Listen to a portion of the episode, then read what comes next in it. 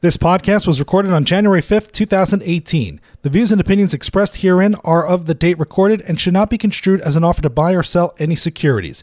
Such views and opinions may differ from those of DoubleLine Capital or its affiliates and are subject to change without notice. DoubleLine has no obligation to provide any updates or changes.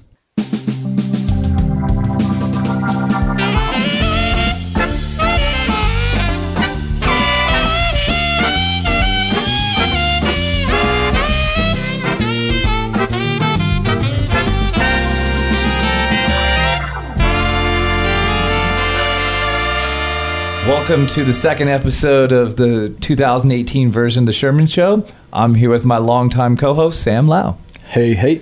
and uh, we ne- uh, for the second episode uh, we're bringing back in uh, someone from DoubleLine, and we have with us today Ryan Kimmel from the Macro Asset Allocation Team. Woohoo. How you guys doing? Thanks for having me on.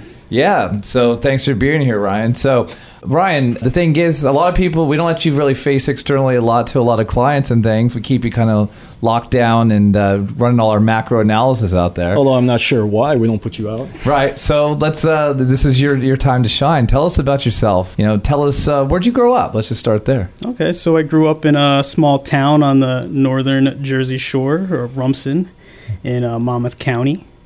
And back in, in the '90s, I you know the only thing I really thought about was was surfing. So you weren't born in the '90s, just to be clear. You were. This I was is, not you grew born up in the I'm an, '90s. I'm an '80s baby. Okay. Okay. Fair enough. So you are a millennial. I, I, I am on the tail end of the millennials, I guess, or the front end of the millennials. Front end. Yeah. Right. So you, you, you th- all you thought about was surfing. So what does that mean? let's go through my, my background. I, it's I guess it's pretty uh, unique, and not not many people that work in finance have taken the path that, that I that I've taken.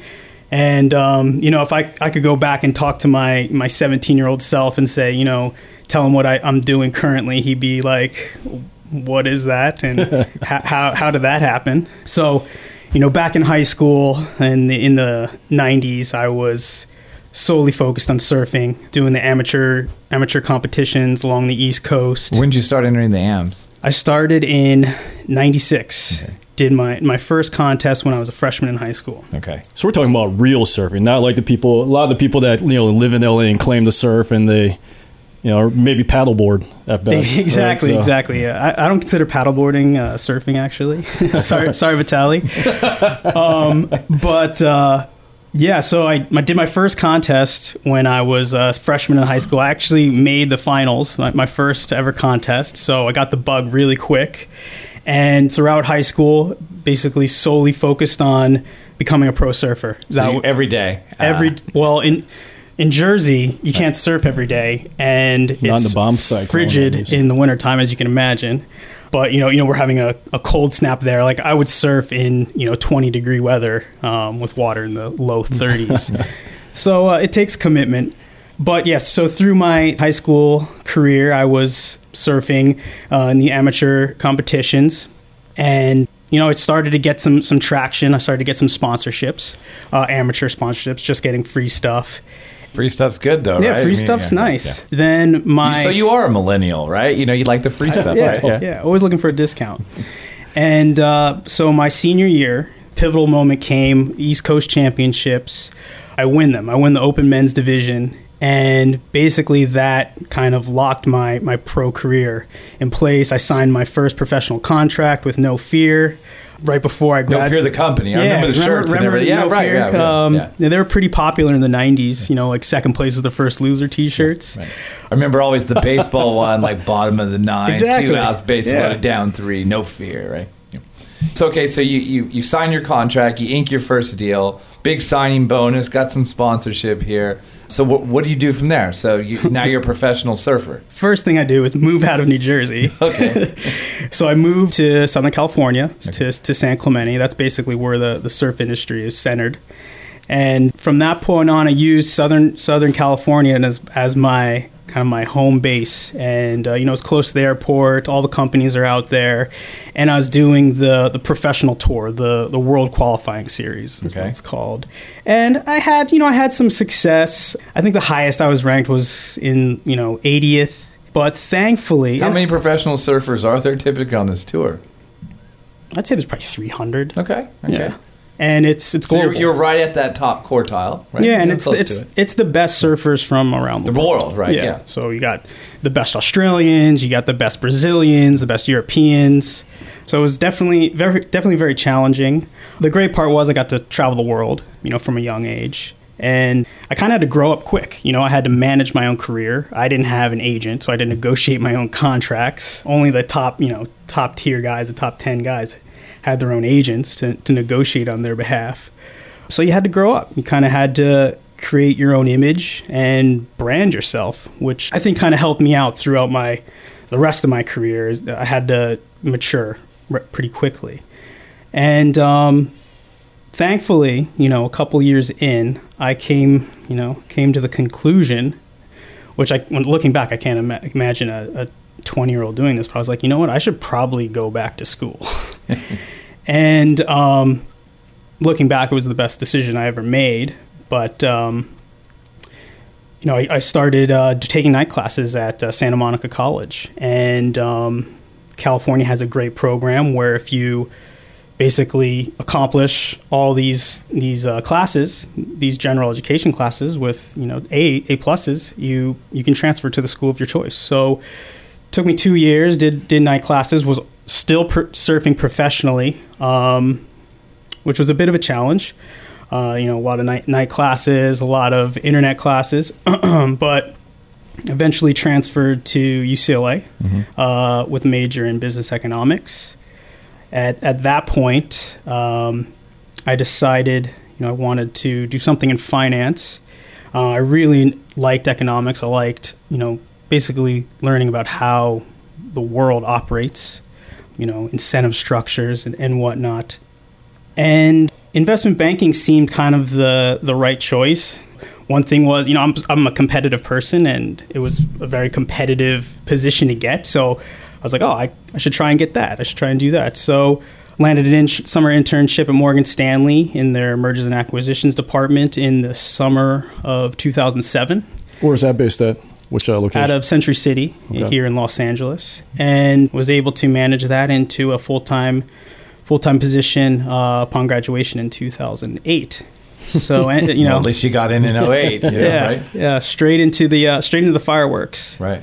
So that was like a traditional graduation, like a May, June graduation, start your full time, Full-time. first, first gig, and here we go, right? Yeah, financial world is collapsing as um, as I'm entering the entering the the market. So did you end up uh, joining the mergers and acquisitions team? I did, I did So as a, as a generalist. No, no really good M and A activity at the time that much, right? Exactly, but you know they were still churning out work, trying to get prospective deals done, and I think my time as an analyst at, at Morgan Stanley was was very crucial for me. You know, it teaches you attention to detail, working through powerpoints, making sure there's no mistakes, making sure your spreadsheets are are in good condition and you can actually pass them over to another analyst if they begin working on a project and work ethic. I mean, at, an, an investment banking analyst, you get crushed.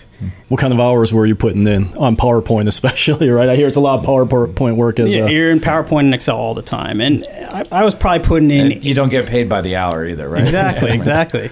I was probably putting in at le- you know at least eighty hours a week. Um, so about the same as now.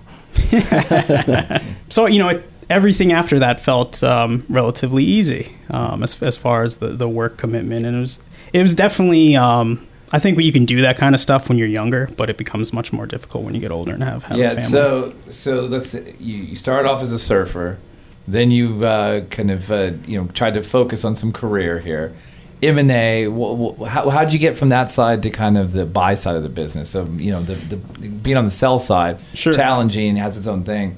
Um, what made you kind of think about leaving that role and, and transitioning on to something else? Sure. So as we mentioned before, it was it was 2008, and all the investment banks, you know, were looked like they could fold at at any moment. I think at one point Morgan Stanley looked like it was the next, you know, shoe to drop towards the you know Q4 of 2000 of 2008, and and as you can imagine, like deal flow dried up, but we are still churning out work. And I was really interested in markets. I mean, there was a lot of fireworks and volatility going on in the financial markets, and we were more project based, more deal based, much more micro. And I really wanted to dabble in, in, in markets.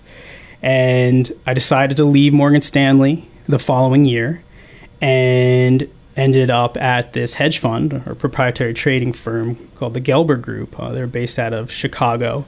And we were primarily focused on trading currencies. It was relatively high frequency trading, not, you know, your millisecond trading, but um, multiple trades per day. Uh, I think my average holding time was eight minutes. So in and out, very discretionary. And, you know, what it taught me was managing a P&L. Mm-hmm. And managing a P&L that's scrutinized by by someone else, by yeah, your by man- partners, yeah. by partners, right. um, which I think is entirely different than you know managing your PA, mm-hmm. uh, for instance. PA for those listening is your personal account. Um, you know, uh, not only does uh, Mr. Kimmel here have a lot of surfer jargon, he uses a lot of financial jargon, so we step in and try to define it every once in a while. So you're high frequency trading, you're holding things for an eternity, about eight minutes, right? and you're again, it sounds like you're in this highly intensive uh, kind of work uh, focus, right? So what did, what was different about that and being in this 80 hour week project management deal flow and now I mean granted, granted currency markets how long were you trading to the day were you were you not just trading US market hours I assume uh, what was an average work day for you when you were trading this own P&L on the currency side yeah, so it's it's entirely different from my previous job. I mean, the day basically condenses, but I guess the stress level would stay the same heightened uh, heightened level. So basically, we would be trading the London and New York overlap, which you know starts around 4:30 a.m. West Coast time, and generally goes to mid morning, 10 a.m. Uh, on the West Coast. Uh, but you generally stick around for you know a few more hours throughout the day, just to if any you know news bombs came out. But, you know, what we were doing was, you know, trying to take advantage of the liquidity that we, we had at the firm. The Gelber Group spent a tremendous amount of money and resources on building our trading platform, and we had probably the best liquidity on the street to trade FX. And, you know, we'd be able to execute trades in and out during some of the most volatile periods. I mean, one one particular period I can remember is the 2009 flash crash. I don't remember you guys remember that? The Dow was down like a thousand points at one point. Dollar yen had just tanked, and I'd only been on the job for like a few months, and I was a little bit shell shocked at that point. But um, you know, a lot of the guys, the, the, guys with more experience, faded that move and uh, ended up making some good money on that day, um, even when the the price action went against them for some period of time. But had it, to hold a little longer than eight minutes. They did. They did. It's probably an hour. Okay. That's a stressful hour, though, when it's moving against you, yeah. right? Especially when you're trading large sums of money. And we're always talking about anchoring, right? When you first start out and making your own trades, making your own investment decisions, your first year is probably the one that has the most impact on the rest of your career because that's where you're anchored. That your expectations are anchored based on that. So you've gotten that out of the way now, and time to move on for less volatile, you know, relatively less volatile times. Hopefully, right? Yeah, exactly. And you know, I think another crucial component of my time at the Gelber Group is, regardless of the trade is eight minutes or you know a few months to to a few years, the same the same rules are still in place, right? You have to have your stop losses. You have to be able to manage the risk of your of your portfolio, and, and sizing is extremely important when when gauging. How, you know how how much room am I willing to let this this trade go against me, and then and then on the other side, like how, where, where where am I targeting to get out? And I think you know that that transcends whatever the, the holding period for, for a particular trade is. Is there any way to equate that to surfing and look at the wave and you know how, the entry point and uh, I, I, I, I want to bring some elaborate you know metaphor here to that. Anything you'd learned in surfing that kind of helped you with um, thinking about that, uh, the, the, entry point, the maybe exit. the cycles, right? Right. Yeah. Wave I mean, cycles. It, seems to be something there, right? I, I'm happy you asked me that because I've I've constantly been pondering. This is not pre-scripted, by the way. yeah, I'm constantly like pondering that in my head, and I do see a lot of similarities between the ocean and financial markets. To someone that has no experience in, in, in the ocean, it looks random on a on a stormy day, right? And at the same time, financial markets just look random to, to people that are, are not experienced. But the best surfers somehow figure out a way to find the, the best waves out there and, and can put together if it's a competition, uh, you know, a high scoring wave. Uh, you know, Kelly Slater was was famous for this. The the ocean would look just like a mess, and he would come out and, and get a ten, where, where the other guy didn't even catch a wave. So you know, the best surfers figure out a way to to shine when the markets are more more when the ocean's more turbulent. In the same way, the best the best investors out there, the best traders, figure out a way to to make money when there's more volatility. And uh, I think I think that says something where you know when the markets are more volatile, you know that's where you have your opportunities, and that's where the guys with the most experience, you know, they shine and, and produce that alpha. I, I would I would wholeheartedly agree. I mean, it's really easy to make money in low vol markets. Everybody gets lulled in complacency, and everybody thinks they're the superstar. And it's it's the old adage, you know, don't confuse the bull market with skill, right? Um, the skill comes when there is the turbulence and things. So, well, how did you leave this Gelber group? What happened? So I decided after three years at the Gelber Group, I decided that I wanted to do something a little bit more more fundamental, I guess you'd say, and basically continue my my um, education. So I decided to go to business school. Uh, I went to UCLA Business School, and during that time, I actually took up an internship at a fund of funds that specialized in global macro hedge fund managers. And at the same time, I also uh, met Sam Garza at a hedge, a macro hedge fund dinner, and we got to talking. And eventually, I started working for him as an intern um, in the multi-asset growth strategy.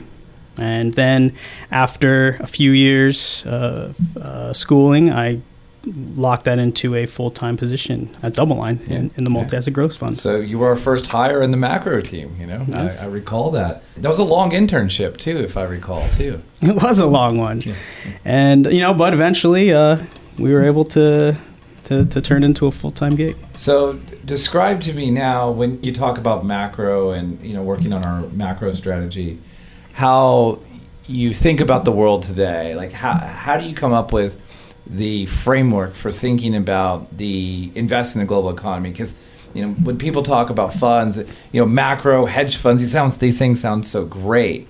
But then sometimes you can get to the point where we call it analysis paralysis, right? There's so many things you do because you can do anything. Uh, how do you try to set a framework for thinking about investing in the global economy when you have the ability to buy essentially every single asset class?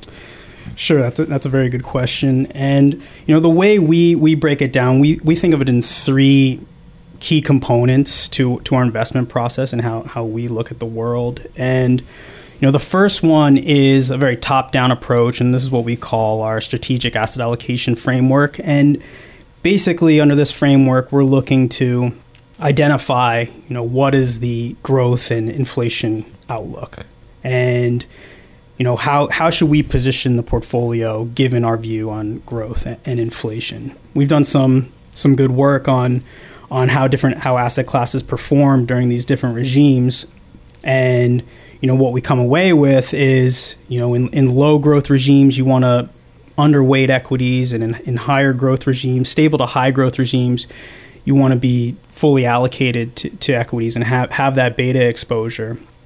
On the inflation side obviously duration is driven much more by, by inflation. So as you can imagine it's a bit you know intuitive Uh, when you in a in a reflationary environment you're going to be under, want to be underweight duration.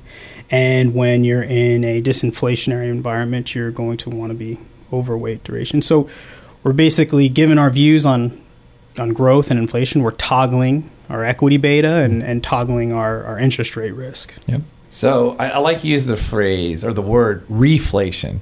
Reflation is a nice way of saying inflation because we're we're having a reflationary thing, but it just means inflation's increasing. But people get scared by inflation, but you make it sound so nice when it's reflation. So um, you know, given where we are today, and you know, kind of uh, people are saying perhaps this is the year of reflation, as you call it, or actually starting to see some inflationary type of scares, or at least a push up. Uh, maybe the Fed actually achieves its target at some point this year and actually gets that number. Um, how do you think about um, positioning and playing for that? Sure. And, and as you mentioned, we are seeing some signs that inflationary pressures will be will be picking up over the medium term. And you know, obviously, that people have been saying that for quite a long time now. What we're looking at now, you know, we're seeing, you know, PMIs, uh, things that tend to lead. Uh, These are manufacturing surveys, right? The things Yeah. that measure manufacturing activity. I told you I'm going to define stuff. You're a jargony guy. sorry. It's okay. um, manufacturing survey data, um, economic activity, uh, GDP, which is also economic activity, uh, leading indicators, price surveys. These are all signaling that inflation should start to pick up over over the next uh, coming quarters. And we're very long in this economic cycle. And work we've done shows that typically at this point in the economic cycle, we should start to see prices increasing. Yeah, it's something you guys have done really well. Is, is let's look at this and say that you know usually at the last leg of the cycle there is this push up in inflation, and that's usually coupled with the Fed getting aggressive, hiking rates, and ultimately everybody blames the Fed, uh, but maybe it is because we go on this inflationary boom at the end. I, I thought that's some. Uh, interesting work you guys have been doing recently, and um, kind of augurs well for you know some of these inflation uh, at least sectors that are kind of infl- um, benefit from inflation. So, what are those kind of things that you would say that if you were seeing that, where would you want to start to overweight or add to portfolios as you think about your your macro framework? One. But then to position for this inflation, because I, I, I got to say, a lot of people haven't seen inflation in their careers. I'm gonna say you probably haven't really seen it much either. You didn't even get in the the raw, rah 2000s where we actually had real inflation numbers. Um, so, um, how about how are you going to position that for the first time in your career when you see it? So yeah, yeah, we have. You know, I, I'm I'm on the younger side, so I haven't seen an inflationary environment. So you know, what can I do? I can you know, look back in, in time and see you know what happened under certain uh, reflationary environments. And what we notice is that you know obviously you want to be underweight duration bonds do not perform well and under under that particular environment you're going to want to be long TIPS So, TIPS are inflation linked bonds, right? So they benefit from higher inflation. Yes, and inflation swaps are also a very very interesting way to take advantage of this regime. So inflation swaps are a way or a derivative that you can use to basically get exposure to the level of realized inflation out there. Right. So it's the difference between expected inflation, realized inflation, simply going long, tip, short treasuries, right? Exactly, Right. exactly. And commodities should do very well in, in a reflationary environment. So you'd want to be long commodity link equities. The energy sector should should do particularly well. You're going to want to be underweight duration proxies like utilities and REITs. Financials should do generally well in, in a reflationary environment. That's what you saw at the end of 2016 when when nominal yields rallied rise significantly. Banks, the banking sector did extremely well. Um, so that, from a cross asset perspective, that's how you'd want to position your portfolio, and that's how you'd want to basically deviate from your your prospective benchmark. Yeah. One thing that you didn't mention in there in that an assortment of assets is uh, equities. Uh, How how would that play into the positioning at this point in time if we are seeing this uh, reflation occur? So, as I mentioned before, growth is more important for, for equities and, and their performance. So, if you could be in an inflationary environment and equities can do well, the, the type of environment that wouldn't work is a stagflationary environment where you have high high inflation and, and low growth. Those are that's a time when you don't want to be allocated to equities. You want to be underweight there. Uh, typically, in a stagflationary environment, you want to be long real assets. Yeah. Those are the best hedges. Yeah, I think too when you start to look at some of the economic data, it's not just the CPI or the, the inflation measure that most people look at, but also you got to look at pricing inputs. So you'd mentioned commodities, which um, have done well really for the last seven or eight months, specifically since September. But also when you think about the positioning and and how to do that, there's price inputs going in the PPI, right? And at some some point that has to either be passed on or it has to erode margins. And I think that's the other thing where equities can be challenged too, is that if it's margin erosion where they don't feel like they have enough pricing power to pass on the consumer, it has to get eaten up somewhere. Um, and I think we've seen some of those, those signs there too.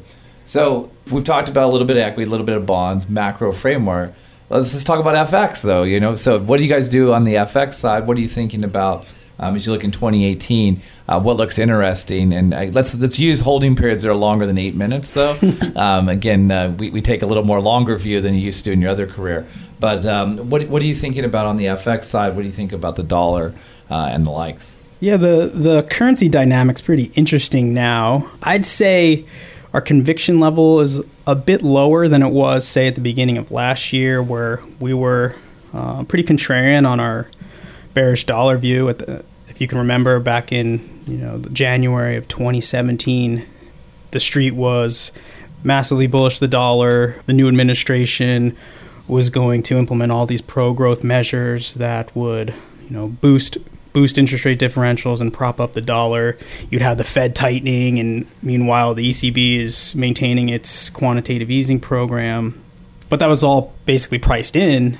Everyone was massively you know, long the dollar. You could see it in positioning. Um, so, of course, the opposite has to take place. Right. Uh, that's the most pain was you know to the downside in the dollar, and, and that's what we saw.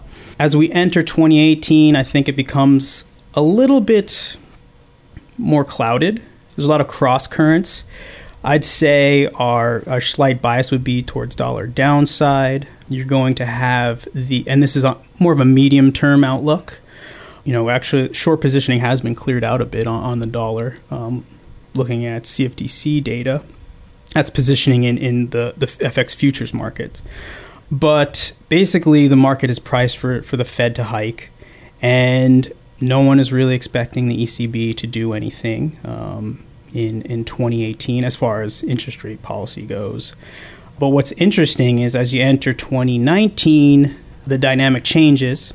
It is likely the ECB will be done with their their bond buying program, and um, Draghi's term is up, and we think that the environment could you know be in place where the ECB will likely start hiking. Probably not going to happen in 2018, but 2019 it seems like the ECB is going to start their their their hiking cycle. And what's interesting is if you look uh, what the market's pricing in right now is that the ECB is actually expected to hike more than the Fed is in 2019. So that that creates kind of a you know a bullish environment for euro, um, bearish environment for the dollar.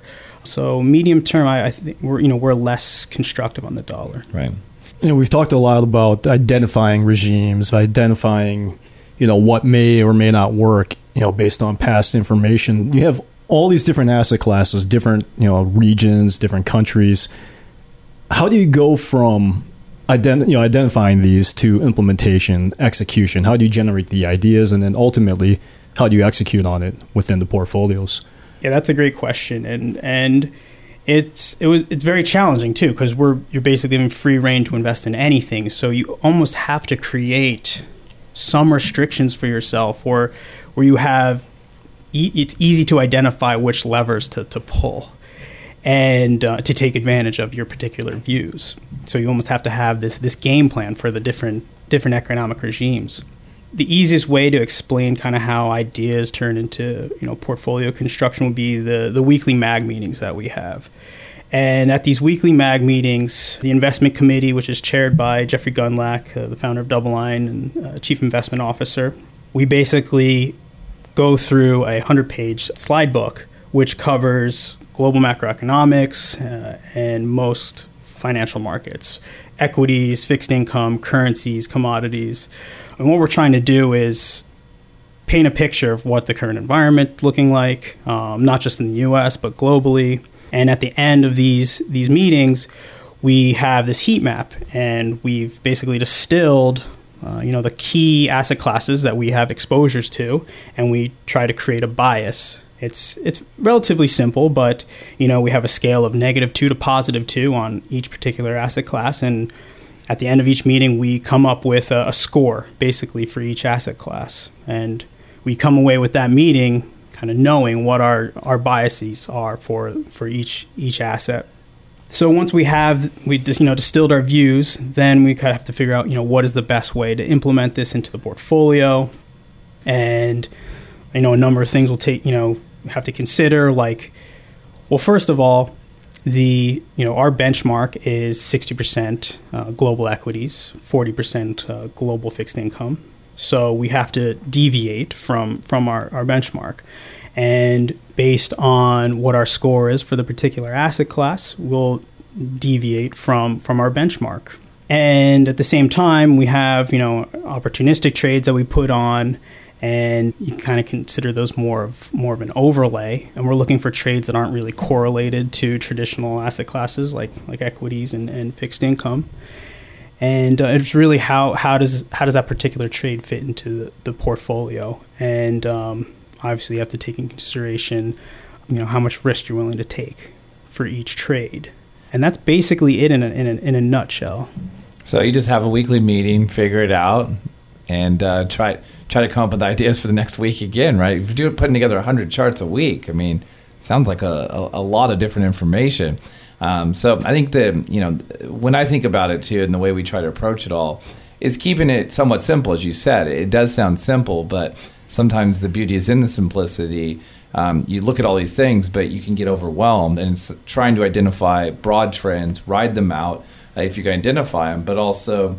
I think most importantly, you know, when I think about risk management, it's the inflection point, right? I always say that when we talk about macro, is that you got to ride the trends, but you also if you can nail that inflection point and see when things are really turning, um, that's the chance that you can really exhibit that good risk management and, and kind of focus on generating those, you know, kind of uh, preservation of capital when there's a big downturn or something to that effect. So we're gonna try. We were trying something new in 2018. Um, before we get to Sam's favorite part of the show, is uh, you know, t- tell us something um, that you want to the world to know about Ryan Kimmel and what you're doing here at DoubleLine.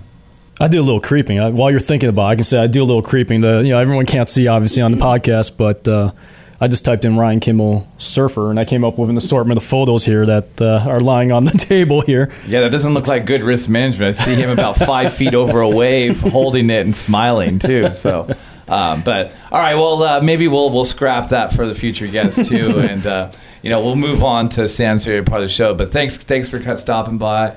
Ryan, I know it's a busy day here Yeah, at the thanks for office. having me. so, um, but uh, I'll let Sam introduce his favorite segment. All right, Sherman says for the new year.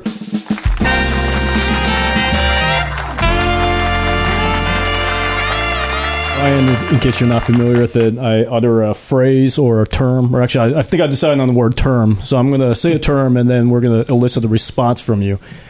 And uh, we alternate. I, I say a word to Sherman, and then uh, it's your term after that. So with Mr. Sherman, yield curve, Steeper. euro dollar, Mr. Kimmel, Higher. wage inflation, Waiting. price inflation, Some signs. mac and cheese, Comfort. fried chicken, Not gluten free. U.S. growth, Accelerating. Global growth, Pushing higher. fiscal stimulus, Late. financial conditions, Easy. favorite hobby, Podcast with Kimmel. Point Break with the Swayze, or Point Break the remake. Definitely Swayze. Pipeline, FBI. I wanted I wanted you to yell that one too. Pipeline. Um, Keystone. pipeline. Dangerous. All right, and that's it. All right, thanks everybody for tuning in here. Hopefully, gave you some insight in uh, our resident uh, surf expert and former pro surfer Ryan Kimmel, uh, turned macro analyst and uh, a part of our macro asset allocation team. Uh, again, we, we prefer uh, to get any feedback from you guys. If you have any feedback, you want to ask Ryan any questions, uh, we have now developed a new address, a new email address for feedback. So send us all your criticism, uh, hate, um, your uh, admiration at Sherman Show at doubleline.com. So, again, if you have any feedback, Sherman Show, all one word, at doubleline.com. And uh, we can find us on iTunes, SoundCloud, and everywhere else that um, feeds into your phones these days. So, again, thanks for tuning in. I'll be back in a couple weeks uh, with episode three.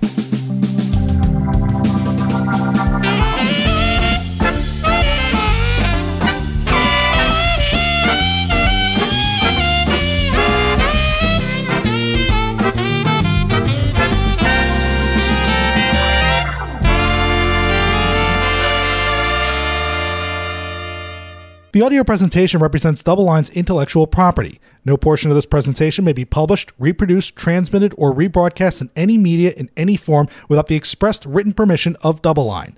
Double Line has no obligation to provide any updates or changes. To receive permission from DoubleLine, please contact media at doubleline.com.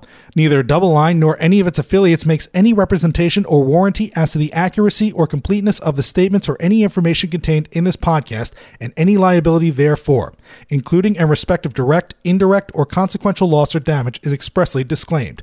DoubleLine is not providing any financial, economic, legal, accounting, or tax advice in this podcast. The receipt of this podcast by any listener is not to be taken as constituting the giving of investment advice by any DoubleLine entity or individual to that listener nor to constitute such person a client of any DoubleLine entity. The portfolio risk management process includes an effort to monitor and manage risk, but does not imply low risk. Copyright 2018, DoubleLine Capital.